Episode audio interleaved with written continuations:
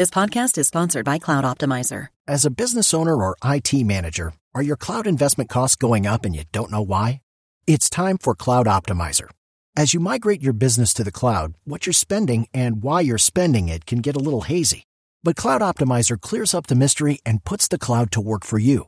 Cloud Optimizer starts by analyzing usage patterns, right sizing resources, leveraging discounts you may not be aware of, implementing automation, and much more. And by reducing unnecessary expenses and maximizing performance, Cloud Optimizer guarantees you a savings of five times what you spend for their service. As you utilize cloud based services more and more, you don't have to lose sight or control of your spend. You can stay agile, streamline your costs, and optimize your performance, plus save significant money with Cloud Optimizer.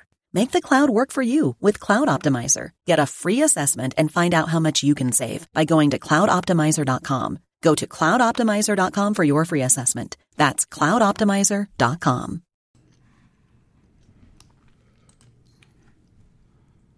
The presenting sponsor of today's podcast is Fifth Element CBD. Fifth Element is ultra high milligram CBD focused on relief and recovery after a workout. They are specially designed for people with an active lifestyle, from weekend warriors to professional athletes to bucket list gym enthusiasts. Fifth Element, aka 5E, is full spectrum high milligram hemp to help you whenever, wherever you need it, whether it's after the gym or after work. Get yours today to feel better tomorrow by visiting 5ehemp.com and use the promo code MONSTER for 50% off. Yes, you heard that right 50% off. Half off. That's 5ehemp.com and use the code MONSTER. Go to 5ehemp and get 50% off. That's the number 5, the letter E, hemp.com.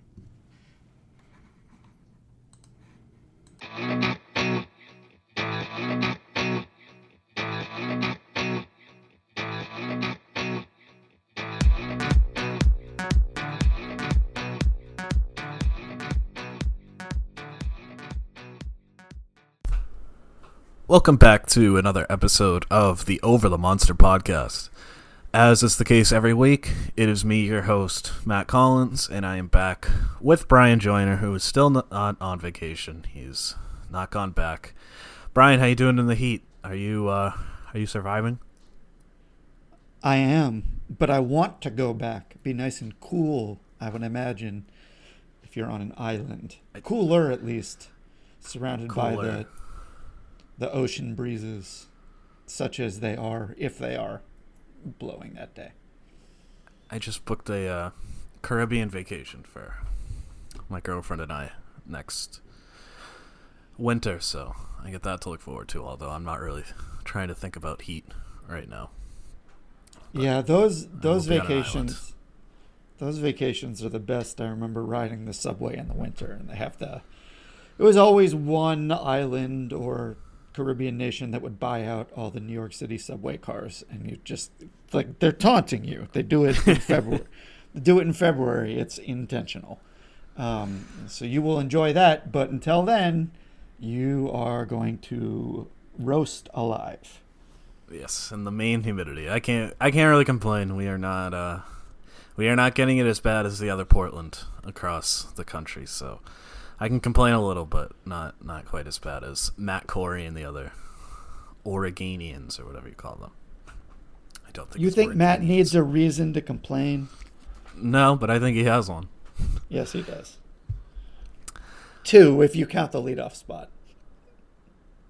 I think he is. We could find more than that. Maybe Jarren Duran in there too. Uh, but the Red Sox, we'll see that transition there. Red Sox do not have much to complain about. The Red Sox have won four in a row. Uh, they since we've last spoken, they have swept the Yankees. Uh, they won the first game against the Royals on Monday. Uh, we are recording this Tuesday afternoon, so as we are speaking, the second game has not yet happened. Um, so hopefully, by the time you're listening to this, they have won five in a row. But we cannot make any promises. Uh, but obviously, for the most part, things are good. As Bryan noted before we started recording, the Red Sox are tied for the best record in the American League with the Astros. Um, only the Giants, the surprising Giants, have a better record in all of baseball. So things are good.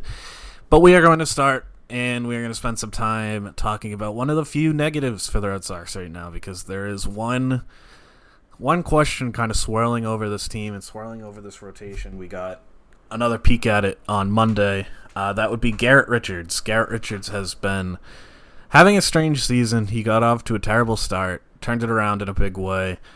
Um, then had pretty good results, but not really looking as sharp for a little while. And then his last four starts, he's just totally cratered. He's got a 9.18 ERA over that time, nine strikeouts, seven walks, and 16 two thirds. It's it's been ugly, and it's impossible to avoid the fact that it's also coincided pretty much perfectly with the league cracking down on pitchers using sticky stuff and Richards has been a big spin rate guy. That was part of the reason he was so appealing in the offseason. And obviously, spin rate is at the center of the sticky stuff crackdown. And Richards has been seeing major drops in his spin rate. Um, he has not been very shy about talking about using this stuff. And um, he said he felt fortunate for being able to use it for so long. Clearly, he needs to figure something out. He got lit up for the first few innings, first two innings against Kansas City gave up three home runs, five runs total in those two innings. Um, did turn around a little bit after that, but um, hard to get past the overall line. Gave up five runs. Um, did start to change up his repertoire a little bit moving on. Started using a sinker more, four seam less.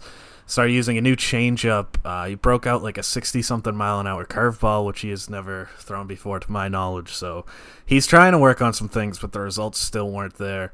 Where are you with Richards right now? Is it is it time to move on? Is the sticky stuff timing with his poor run enough to move on? Does did those last few innings where he turned it around buy him more time? I mean, just generally, where are you right now with Garrett Richards?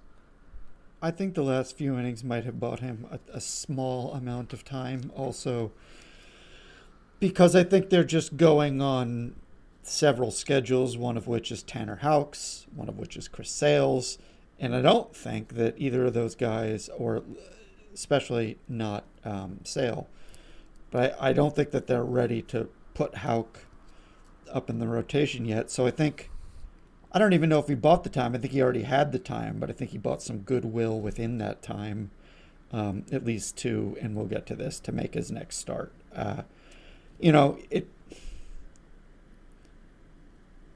He's you know he's he's confronting the problem and he's definitely trying different things. He's not, as of yesterday, he's no longer fulfilling the uh, definition of insanity.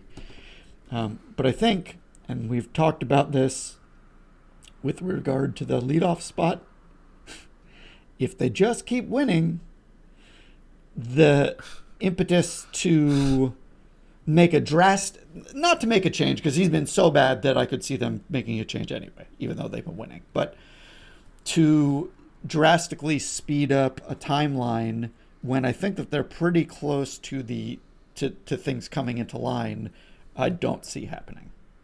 Do you disagree? No, I think you're I think you're probably right. Um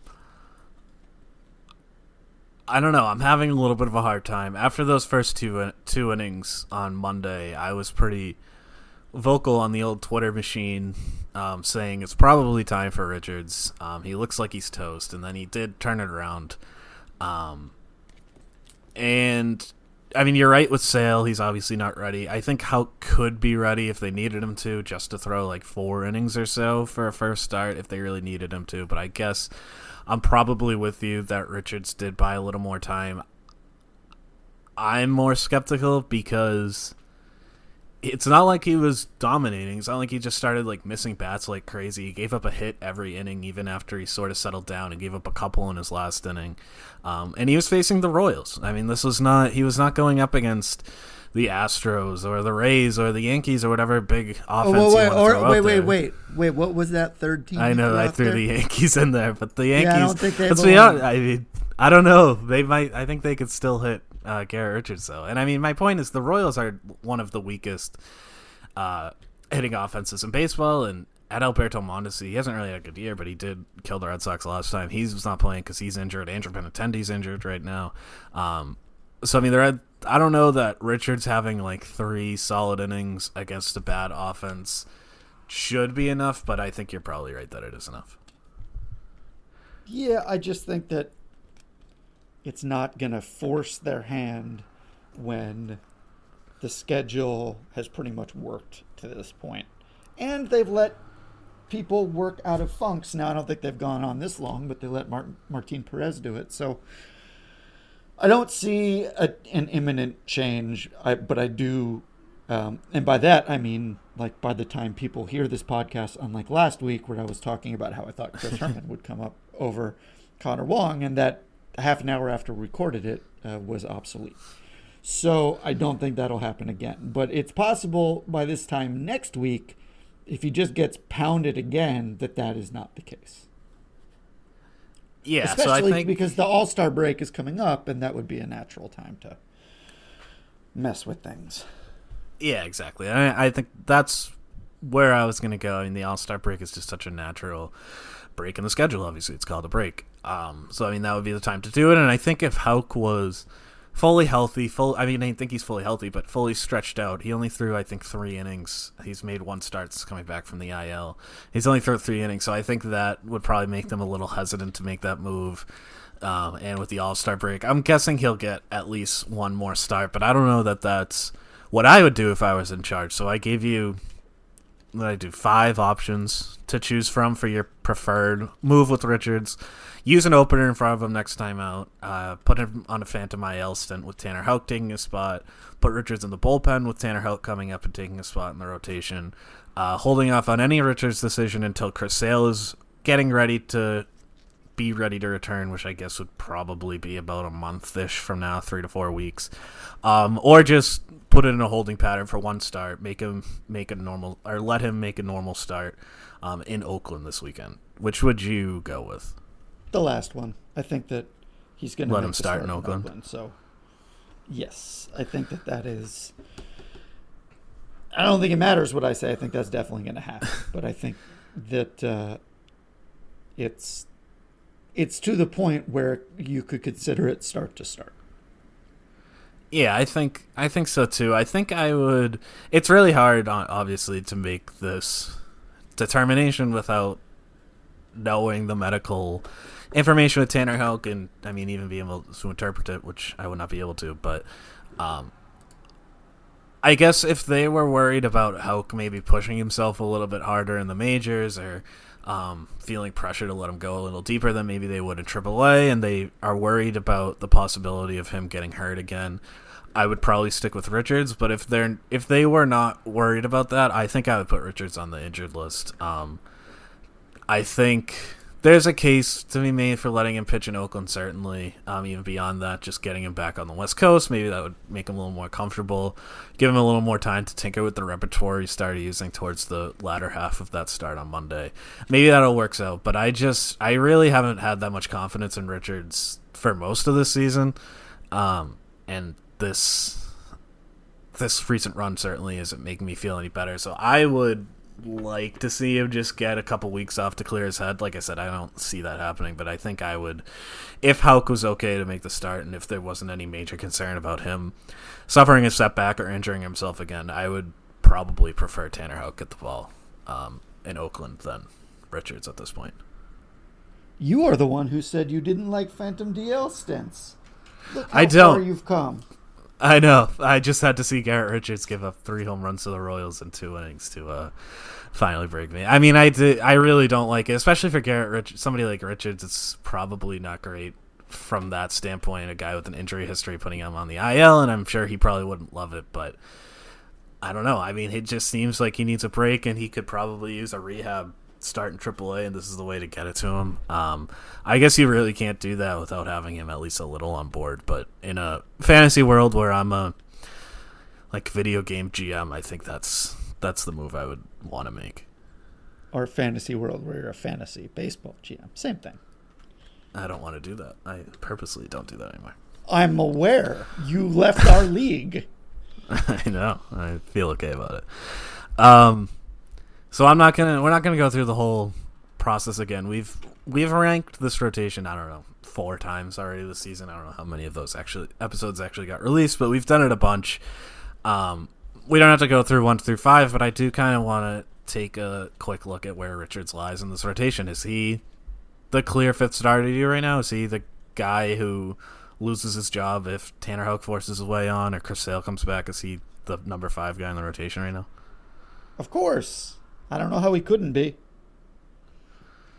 Yeah, I mean, I guess if you just still don't believe in Martin Perez, which I still kind of don't believe in Martin Perez, but yeah, I mean, Garrett is just without the I don't know, he needs to prove that he can pitch without this stuff, and maybe he can, and maybe it is the narrative is getting a little overblown, and it's just some poor coincidental timing on for him, but.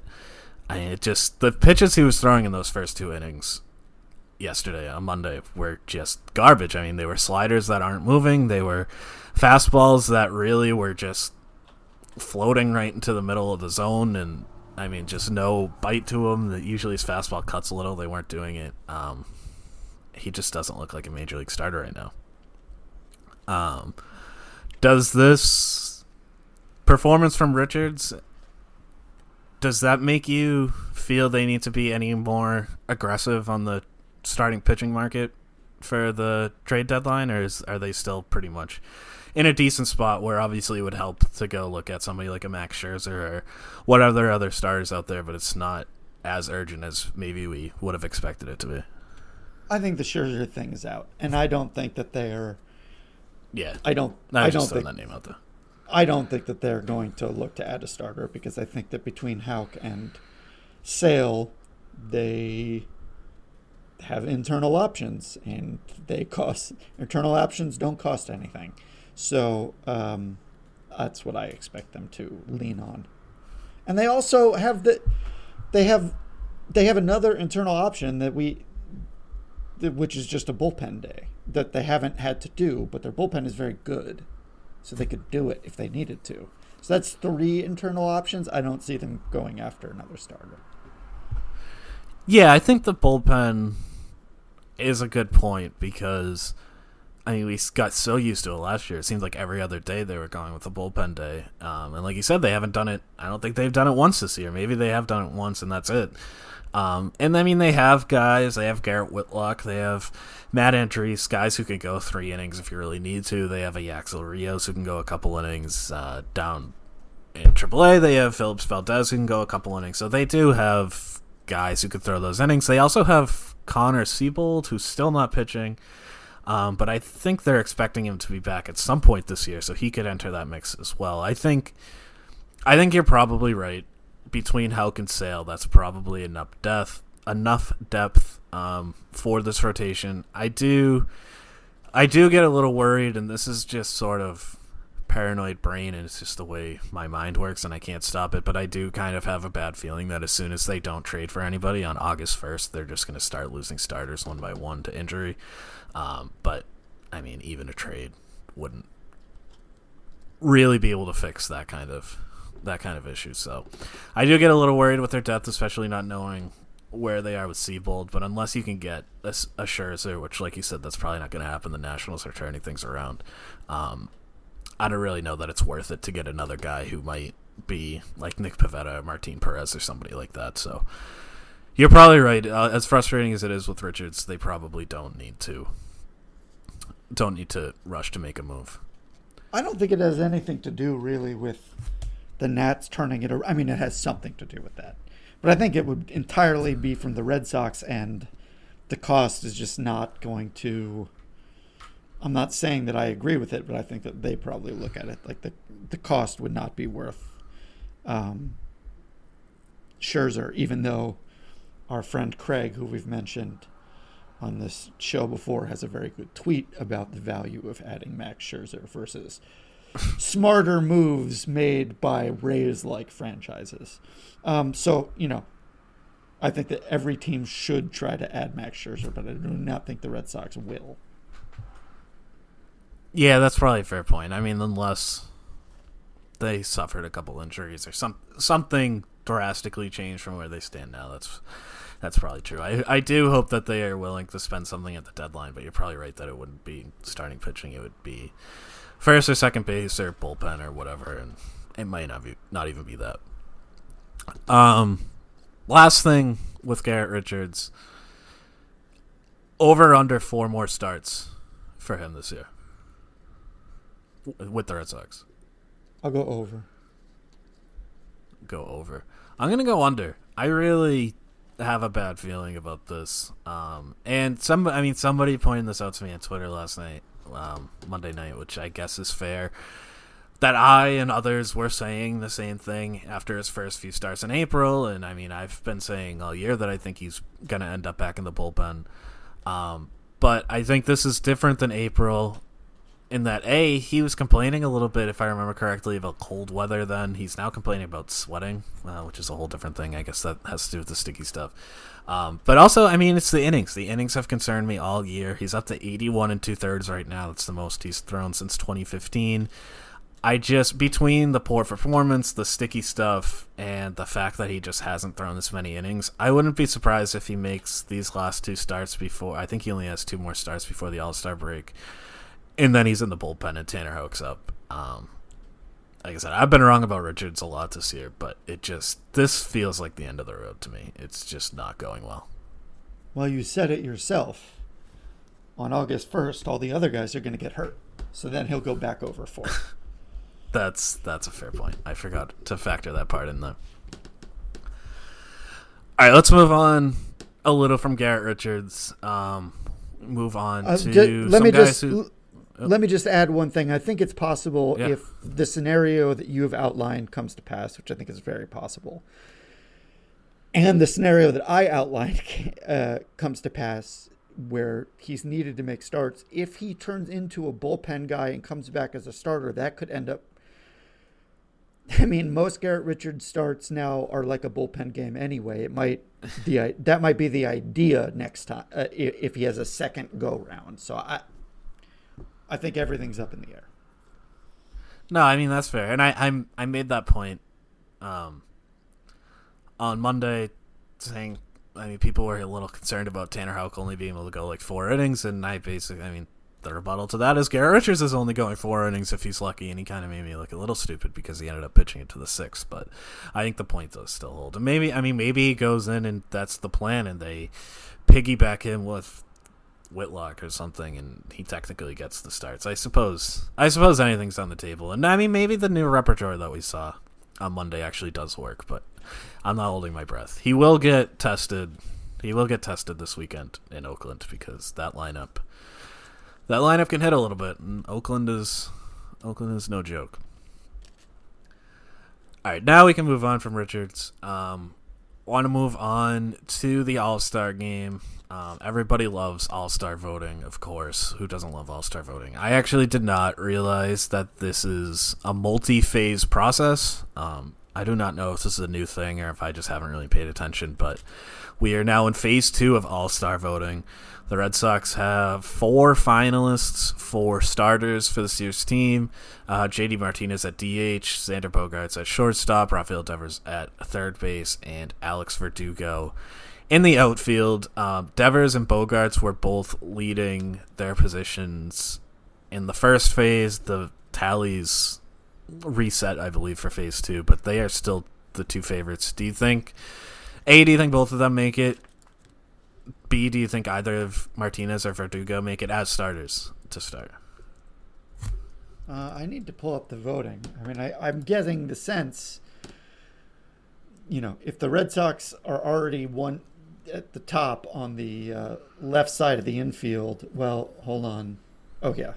I, I don't see, as they're getting better and the voting is uh, presumably picking up to some degree, I don't see them being dislodged.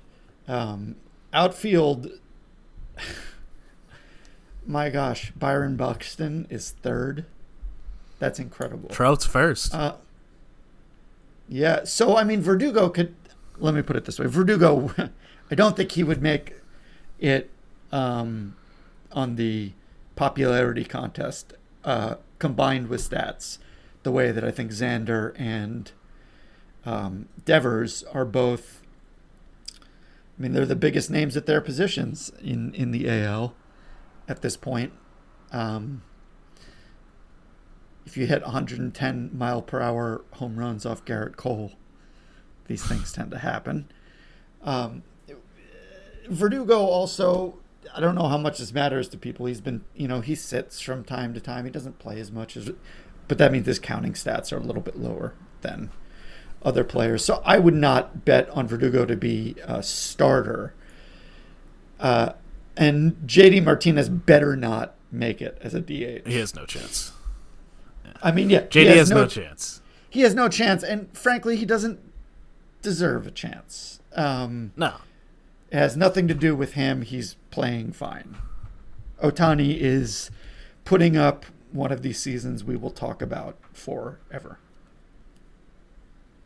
Yeah, I mean, this is going to be one of the most memorable individual seasons of my entire life. Um, It already is. It already is. It already is, but I mean, by the time it's done, it's going to be, like you said, I mean, this is one that we remember forever. This is, I mean, he's not, I guess, technically breaking records in the way that Bonds had some of those seasons when I was a kid in the mid 2000s, but it's, it's a similar feeling and it's the similar staying power, the same way that we talk about the year Bonds had an OBP over 500 or all those seasons, and obviously the 73 homers. And oh, this season's going to be talked about that way. And Martinez, I mean, it sucks that he's part of it, I guess, and he, I don't know that he really gets. I don't think he's going to be too upset about it, but um, yeah, he has no chance to start. I think, I think it probably will be only Bogaerts and Devers. Like you said, I mean, I think Verdugo gets a little bit of a help because Trout and Buxton may finish in the top three, but they won't actually play, so they would move up. So I guess Verdugo only needs to finish in the top five. But he was eighth in the first round of voting. I don't know that he's really going to be able to jump up that high. So I mean, he should. He shouldn't really.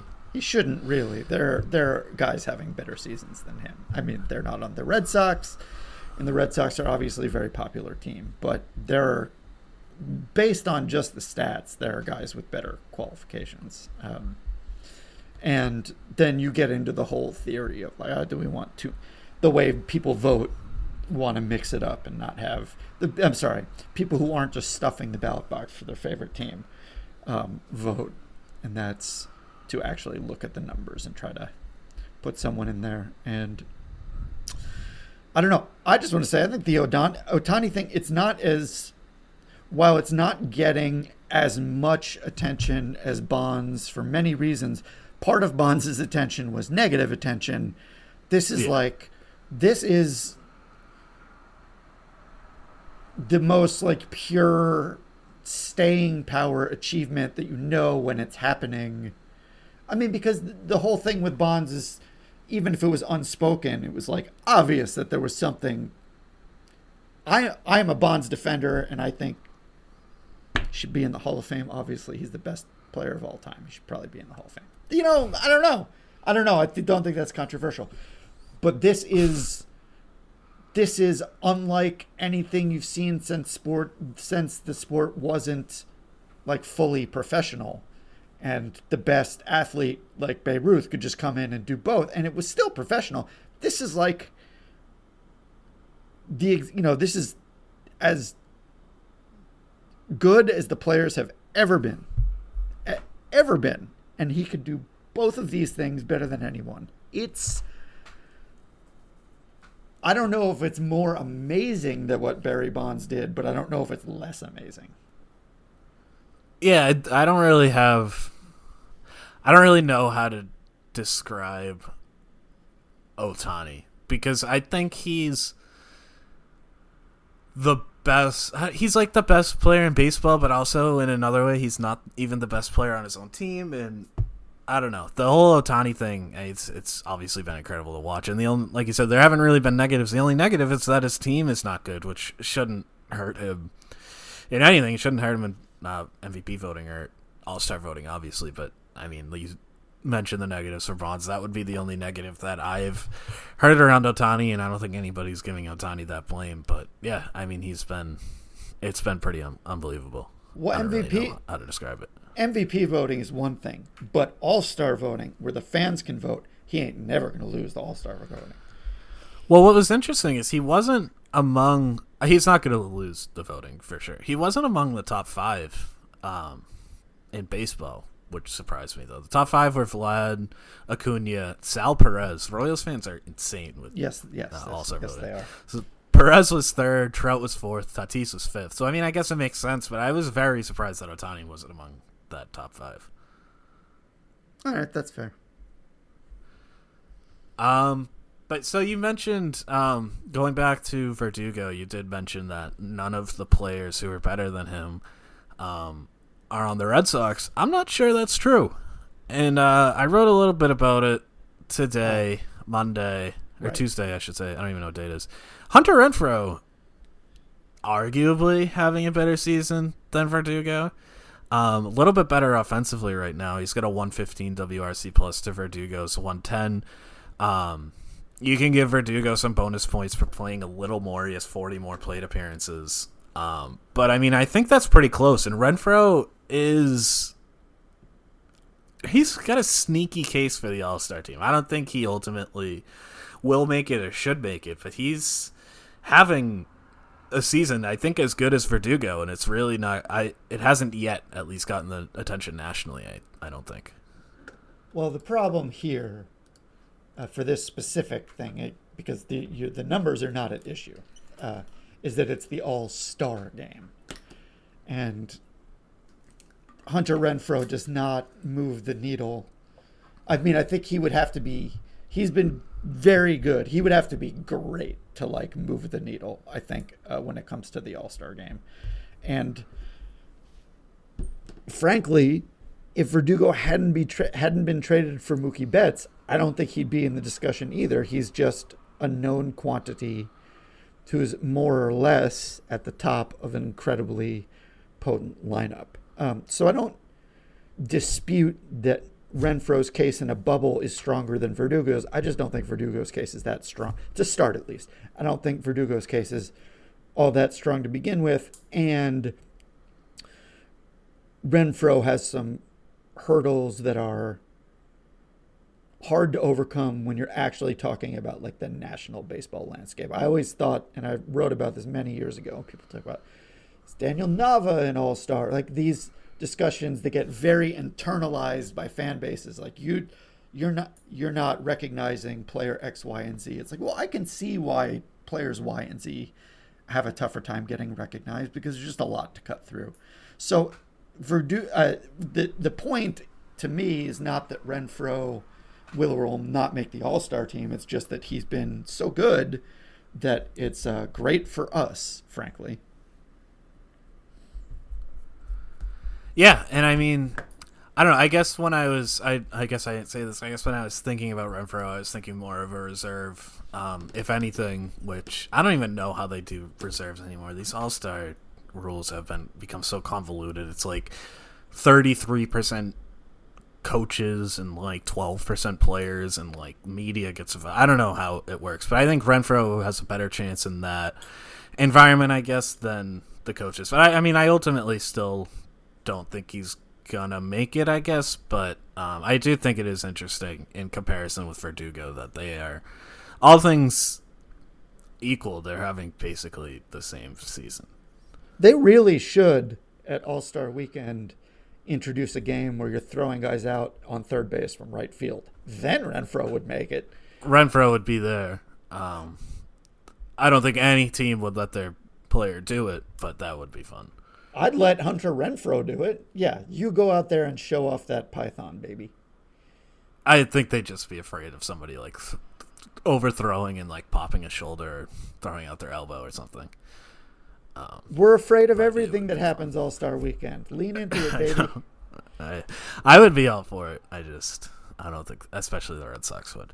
Robert Um, Robert Ed, Robert Edwards would have something to say about that. Robert Edwards. Oh, is you that the guy, Yeah, football the- player? The Patriots, Patriots. running back who, after his rookie season, they were doing like a flag football game on the beach, and he just like his knee, and that was it. This is- you Yeah, know, I- that was his career. I think that was a little before my time, but I do, I do remember hearing about that. I just want to make you feel old for a second. Oh, Um, I don't need your help. Uh, sticking with Renfroe, so I mean Renfroe has been. Cora said he's one of their best players, and he, he has been. I think if we're this lineup has been sort of two groups all season. It's been the core guys who have been great, and then the rest of the lineup who have been inconsistent at best. I think Renfroe's pretty clearly joined the former group. It's now a group of five with Verdugo, Martinez, Bogaerts, um, and himself and Devers. I think I forget to say Devers. Um, is it worth talking extension with Renfroe. Renfroe is 29. He's got a couple more years of arbitration left. Would you just ride that out, or you would is this performance enough to think you might want to lock him up a little bit longer term? I think that he. I don't think that he is the type of player that they're going to look to, to to sign up longer term. I mean, I think the whole point is to exploit exploit this right here, um, exploit this value right here, and then cross that bridge when you come to it. I do think he's probably playing the max of his abilities right now.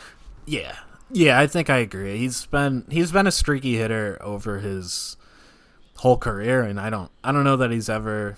Maybe he has. I can't honestly say I've followed the career of Hunter Renfroe super closely, but I don't know that he's ever played this well. But at the same time, he's gonna be 30 next season. Like I said, he's got two more arb years. He becomes a free agent after 2023.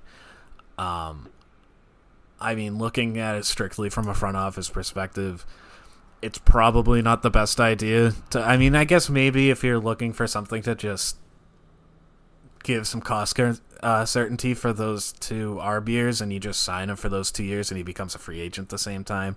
I can see that, but I don't really know that it's the best idea to um, lock somebody up and guarantee some money for somebody who will be what 32 33 um, and buy out those free agency years based on a couple of hot months in a somewhat strange season. Um, i do like hunter renfroe. He's been much better defensively than i thought he was going to be. He's made much more contact than i thought he would um, i'm totally ready to eat crow on my preseason thoughts on hunter Renfroe, but not to the not to the extent where i would extend him especially with Jarren Duran coming up, and presumably the plan is for that him and Verdugo to make up two thirds of the outfield. I don't know that you need to lock up the third guy right now.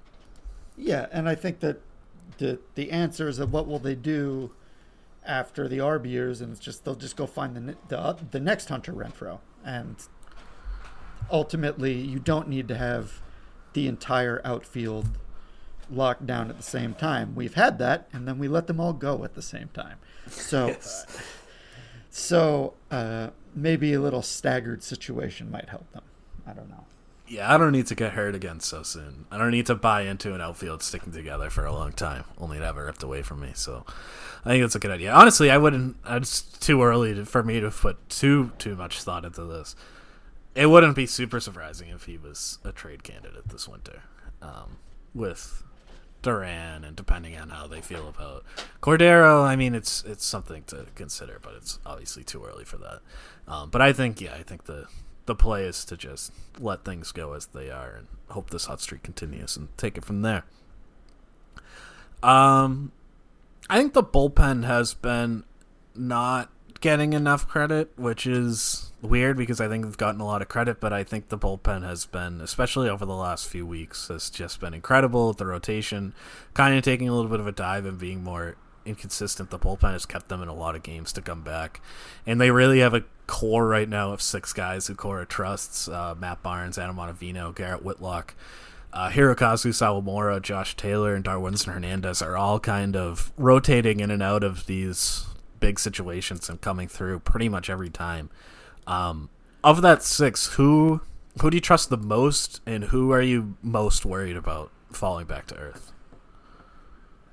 I mean, I think at this point, um, I trust Barnes the most. He's, I think he's done enough um, in the necessarily hardest spot that he's earned it. I know we talk about closers and saves not meaning things, but that's just not I don't know if we even say that anymore because I just don't think it's true. Certainly psychologically, it's not true. Um, I would say Darwinzon just scares me that control and uh, these are nitpicks with the way these guys have been pitching, though. Yeah, I mean, I think that's fair, and yeah, I it, I wanted to come up with somebody other than Barnes just to have a different answer, but I think that would be disingenuous, especially coming from me. Um, Barnes has just been great all year, and it seems like his mo in the past has always been he'll be great for a few months, and then he'll have a bad outing, and then that will just spiral, and it'll go six weeks where you can't use him, and it just like totally ruins his line and ruins the perception of him. And he's had a couple bad outings this year, and he's been able to come right back and look strong the next time out, which I to me is the biggest indicator of how different he is this year. So I do feel very secure with him in the ninth inning moving forward. I do feel pretty secure with pretty much all these guys, and I think Darwinzon is a good choice for the guy to fall back to earth just based on his control. Um, but just to change it up a little, I am a little mildly concerned about Garrett Whitlock in the second half, and not really because of anything he's done, because he's passed basically every test and he's changed things up on the fly. He's made some adjustments when he's needed to. The stuff looks really good. Um, the package is all there. The only thing that concerns me is if they start to feel a little more pressure as the season goes on to use him a little more often. They've been very disciplined about spacing out his outings. He's coming off Tommy John. He hasn't pitched since 2019. This is a new role. He's jumping up from Double A. All that stuff. There's all reasons for them to be cautious, and they have been. But I wonder if the race is still tight, and I would assume it will be as we get into mid-August in the final six weeks of the season, and they start to lean on him a little more. I am a little worried about him breaking down, but um, I guess if that is my actual biggest worry of the top six in the bullpen, that's that's probably a pretty good group. We've come a long way from the beginning of the year um, when it was Barnes and cross your fingers. Um, yeah, it's, re- it's really it's really good to see. It doesn't. I still don't think it precludes them from trying to get another guy. I mean, if the Rays, and I think we got to take our cues from the Rays to some degree. If they've shown anything, it's they are never hesitant to just go get another reliever that they think can help them. Um, but we we shall we shall see. I I'm I love the way I love the way things are going right now, which is again why I said that if Richards becomes so bad they can't use him and Houck isn't ready to go more than four innings or something like that, um, that a bullpen day. I mean, I think this seems like why they have Andriese and they've just been holding him the whole time in case they need to use him for uh, like five innings one day, and it just never seems to happen. But people who want to DF get rid of him I think are he's a, he's the break glass in case of emergency guy, um, and you want that in your building. It's a, you know it's part of the fire code. So, uh, yeah, that's it. That's what I have to say about the bullpen. no, I, I mean I think that's right, and I we've talked about it. I do think that they should add another guy and another piece of this. Um, I don't know how soon he's going to be ready. I certainly don't know what I'm expecting, but Ryan Brasier should be back in the building at some point. And Brasier is a little bit. I felt he was a little bit of an underrated player coming into spring training. Obviously, he's never really gotten off the ground this season. Between he's had some personal issues, a few different injuries. Um, it's hard for me to have the same expectations right now as I did maybe in February, but two of the last three seasons he's been very good. There's a chance they add another guy there. Um, but to your point about Andriese, I think for me, my issue with Andriese is more that I don't know that I want to use a 40 man spot on a guy that can do that when I can just have I don't know, Seabold or Houck or somebody else there if I really need that, especially with the trade deadline coming up, they're going to have to make some 40 man decisions. I would probably sooner go with somebody like Yacksel Rios or somebody to DFA, but I, I kind of get where people are coming from with injuries. Um, well, for Brasier, what you, else did I want to say? For Brasier, uh, for Brasier, y- you have to figure that January sixth was pretty hard, so he's got to get over that. Um, and then he's going to come back, and uh, you know he's been good at times. I do think that what you were saying about Andriese with regard, I'm just going to keep going um, with Andriese. Um, I think you're right, though. I just think that Seabold and Houck haven't been ready, um, and that they could be uh, that guys. But I do think Brasier would be a, a good addition. Yeah, I am. I am interested with Brasier, and I do. Yeah, I I think that goes without saying for pretty much at least half this roster. Um, and to the point about trading for somebody, I mean, like we were talking, we were talking about the rotation earlier, and we kind of agreed that they probably didn't need to make a major move with the rotation. And we've mentioned this before. If you're not going to make a major move in the rotation, you might as well use like sixty percent of what it would take to make that move and make a big addition in the bullpen. There's always room, and the Ra- the Rays mo hasn't necessarily been going out to get the most talented, uh, most coveted reliever on the market, but I think that's where you can differentiate yourself from them. You can have similar philosophies in terms of the type of players you want to target, and you can actually go out and get the best versions of them rather than hoping that um, the lesser versions work out. Which, to Tampa's credit, they generally do for them. But I don't think the Red Sox have earned the same goodwill with their pitching development, even with the way this season has gone. Yeah, I mean, they see something Speaking- like JP Feyereisen has a huge Oh, vertical drape, uh, drop on his curveball, and they go get him early, way before other people are trading for things. Because you know, this is sort of how they have to operate. The Red Sox don't have to operate that way. I would probably argue the Rays don't have to either, but that's a conversation for another day. Um, so in college baseball news, the College World Series could be over as soon as tonight. Uh, by the time you're listening to this, Vanderbilt may have already won the championship, um, which is something that we care about because Vanderbilt has two of the more well known prospects in the draft, including one guy who has been connected to the Red Sox many, many times. Uh, that would be Jack Leiter, son of Al. Is Leiter your top target for the Red Sox in the draft? I don't know. I honestly don't know how much draft um, stuff you read, but I know you like prospects, so I figured throw that out there. I do. I think that um, you, the two highest profile people in the draft, even if they've, even if their stock has fallen relative to the number one overall spot a little bit, um, in Leiter and Kumar Rocker, it's hard not to be excited about potentially having Jack Leiter on the team. He looks very good. His dad was very good. His dad's a good announcer too. Um, it would be, you know, it would be wonderful. it would be great. And look at look at how this ro- uh, rotation is strung together right now, and it's not uh, anybody the Sox have drafted. Right? It's all it's all guys they've signed or traded for. Um, but you'd suspect that first of all, there are names coming up. There's Seabold, Houck, and Mata uh, next year.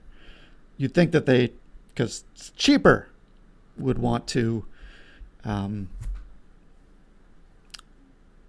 start filling the roles from within. And while Leiter wouldn't be as cheap as other draft picks, uh, this is where you can get the best players in baseball. Uh, it, I think, you know, I trust Bloom as in the draft as much as I trust him in any department. Um, and I don't think we need to read much into the gambit they pulled with Nick Yorke and Blaze Jordan last year. I don't think it applies to this year. Um, you know, they No, have a much higher pick. They're picking um, among the cream of the crop, and Leiter would be. There's nothing to complain about if they get him. Yeah, I mean the impression that has sort of been going around, and Fangraphs uh, kind of put it out in the open a couple weeks ago. Um, the Red Sox want Jack Leiter. Jack Leiter seemingly wants to go to the Red Sox. Fangraphs was reporting that um, he was kind of raising his bonus demands to the first three teams in the drafts, hoping that they um, decide get a little scared and decide to um, pass on him and let him fall to number four. I'm not so sure it's going to happen, but I am pretty much 100 percent sure that if Leiter's there at four, the Red Sox will take him. My only concern with Leiter really has nothing to do with the right with uh, the pitcher and has everything to do with the Red Sox and their history of developing pitchers. There is a part of me that is concerned about having a pick this high. This is the highest they've picked in like 50 something years at number four. Um, and picking a pitcher and just not being able to develop him, that does scare me a little. And I do have some fondness for the two big high school shortstops, Marcelo Meyer and Jordan Lawlar. I certainly wouldn't be mad at that. But um, if Leiter was there Like I said, if he's there, the Red Sox will almost certainly take him. I will be as excited as anybody, and I think it will be the the big test for Bloom's new regime, and it's not necessarily all in Bloom, but just the philosophy of how he might change pitching development and whether or not the Red Sox problems over the last 10, 15 years has been development or just being bad at identifying talent. Um, I think we will start to get some answers to that question if they do pick Leiter, and I'm excited, as excited as I am to just see Leiter potentially pitch in the Red Sox organization. I am also excited to get those answers, but um, I'd probably still prefer one of those shortstops, but Leiter would be right there with it, and I would not be complaining. I can see that. I mean, I'm looking at the draft order. The Tigers pick third. I find it hard to believe the Tigers are going to pick one of the pitchers. Um, now, that doesn't mean that just based on like young pitching does not seem to be their problem. They seem to be pretty loaded with young pitching. Now, you can always have more, and that just leaves the Pirates and the Rangers. Now, the Rangers should never pick pitchers under any circumstance. They're always going to be bad for the Rangers. Doesn't matter who you pick, they're going to be bad. Um, which leaves the Pirates at one. I mean, Pirates will screw anything up. So, yeah, Leiter to the Sox put it down. Um, and if not, then they can take Kumar Rocker or one of the shortstops. The thing is, they're all good options uh, when you're picking. Yeah, I mean, when you're picking at four, you're gonna have you're gonna have good options. And there were some whispers months ago um, that they might look to go under slot and save some money for a later pick. I don't I don't think that's gonna happen at this point. Um, we did have a Jack Leiter question. I guess we can get to right now before we finish up a couple things. Um, Alan Chang asks if you think that Leiter's draft stock uh, fell at all after Monday's so-so performance um, against Mississippi State. I will say I have a little bit of a problem with uh, calling this a so-so performance. I thought it was pretty solid: six innings, two runs, three hits, three walks, eight strikeouts. That's not. It's a little better than so-so, I think, on the biggest stage in college baseball. But um, I don't. I don't really think that would hurt his stock. Do you? No, I do not think it will hurt his stock. All right, let's move on from the draft. Just a couple more things before we finish out, and I can go back to a room with air conditioning. Um, are the Yankees toast? Are they done for in the division? I won't or say just it. generally. I won't. I won't say it, but I'm thinking it. I let me just say. I'm gonna say I'm, it. I'm loving every day. Let's just put it that way. I am too. Probably not as much as you because you're in New York, but I am too. Um, yeah, I mean, I wouldn't be surprised if they pulled themselves back in the race and they get at least a wild card bid. But I, I, I think this is too big of a hole. They're seven and a half games back, and there's three teams ahead of them in the division. Fangraphs gives them a twelve percent chance. I'm gonna say it. They're toast in the division. Like I said, they can still make the playoffs, but as far as the AL East goes, put a fork in them. To me. All right, I'll do it. My hey, Matt said I should. That's what I'm here for. I said I'll it. go d- I'm, giving you on- permission. I'm going down to the stadium right after this. Thank you. Please don't get arrested. All right. Uh, so last thing, halfway point of the season is Wednesday. Today, when you're listening to this, is the exact middle game of the season, game number 81. Uh, so let's quick awards for the first half. I think these are all pretty simple, but see if we're on the same page. And then uh, the second half, we'll do some predictions as well. Um, first half MVP. Xander. Yes, I agree. Although Devers has a case, I'll go Xander. Yeah, somewhat close one. Uh, pitcher. I mean, I want to say This one's a little Barnes. I want to say Barnes. Damn, he took my answer. I think it is Barnes. Um, I mean, I think there's a case for Eovaldi certainly, but I don't think he's been consistent enough. And Barnes, he's been doing it all season. Like, like I said, there's been a couple of bad outings here and there. That's going to happen to every reliever, but he's been so consistent. So I think that is the right call. I was a little upset that you just said that, I'm gonna get the next one ruining too. my plan I'm gonna get the next one too. So for biggest surprise. yes, it's Who do you Pivetta. Pivetta. Hmm. That is a good one. Are you gonna say Renfroe? I was debating between Renfroe and Whitlock, and I thought you might say one, so I was going to say the other one. Um, I'm going to say Whitlock because my general assumption for any Rule 5 pick is that they're not going to stick with the team.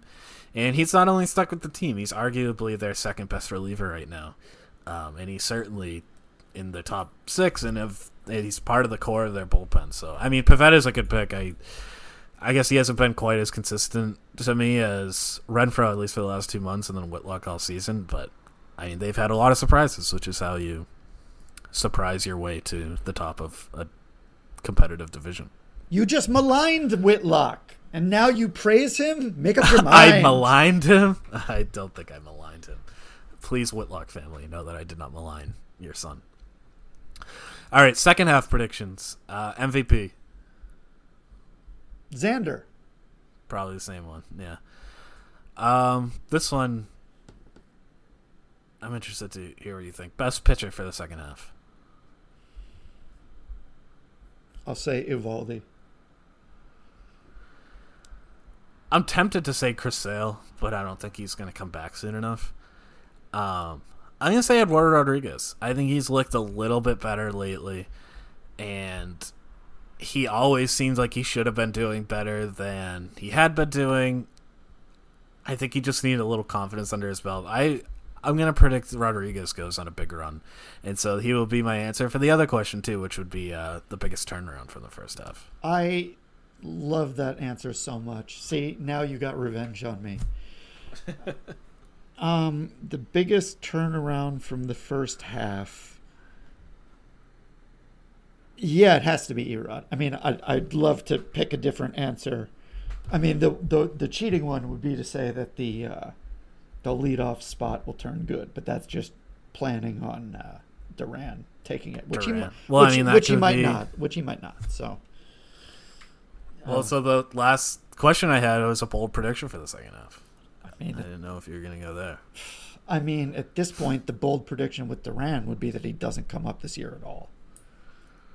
Ugh, that would be awful. It, but I that's really not the can't that type of bold prediction I want to weigh. Here's my bold prediction: Garrett Whitlock, uh, Gar- sorry, Garrett Richards, whether as a starter or reliever, will be usable by the end of the year. Okay. I don't know how bold most people will find that, but I think that that's not what I think is going to happen. So I don't think it's going to happen. That's why it's bold. my bold prediction is that uh, Kike Hernandez will be one of the five best hitters in the lineup for the second half. So I'm not going to say which of the current top five falls up behind Kike, but I'm going to say one of them does, at least one of them. I think Kike, he's been swinging a better bat lately. I think he's going to get hot in the second half. I mean, by that you mean it's Renfroe or Verdugo, so you don't have to you don't have to pick Or between them. JD. JD hasn't been quite the same. I don't know. It's possible. He's an old man in baseball terms. But yeah, probably Renfroe would be the easy choice, but that's not as bold. All right, one last question from listener Norm. Very important question here. Fruit Loops or Apple Jacks? I haven't had either of these in like 25 years, at least. My memory is that I prefer Apple Jacks. However, Me too. however, if I ate a box, it wasn't like, oh, I need another box of Apple Jacks because it's such a specific taste. Um, Fruit Loops are just sort of. Eh, I'm going Apple Why Jacks. Fruit Loops when you can have Fruity Pebbles? Would be my question. Definitely prefer the Fruity Pebbles. I loved Apple Jacks. I liked I liked getting them a little bit soggy in the milk, not like totally soggy, but just a little bit softer. That was. I had a lot of cereal growing up, so Apple Jacks were one of the best. Fruit Loops are boring. All right. Well, that's a little harsh. They're fruity goodness, but um, like I said, I would prefer fruity pebbles if I'm going to eat a fruity cereal. I'll take the pebbles over the loops. Yeah, but you can't let the That's pe- just me. can't let the pebbles get soggy. You got to eat those things fast. You gotta eat those fast. That is true. I like uh, Rice Krispie treats with fruity pebbles instead, Ooh, or like mixed in there. Ooh, that's good. My friend's mom used to make those a lot. Yeah, those are good. All right, that's enough cereal talk. That's probably enough talk in general for us this week. Uh, I hope you enjoyed today's episode. If you did, please subscribe wherever you listen to podcasts and uh, also leave us a rating and a review if that is an option where you do happen to listen to podcasts. Uh, please recommend us to your friends and family. Help us get uh, some more listeners. And uh, follow us on Twitter. I run the Over the Monster account at Over the Monster. Bryan is at Bryan Joiner. Bryan with a Y, Joiner with an I. And you can find all of our writing at overthemonster.com. And we'll be back with you next week.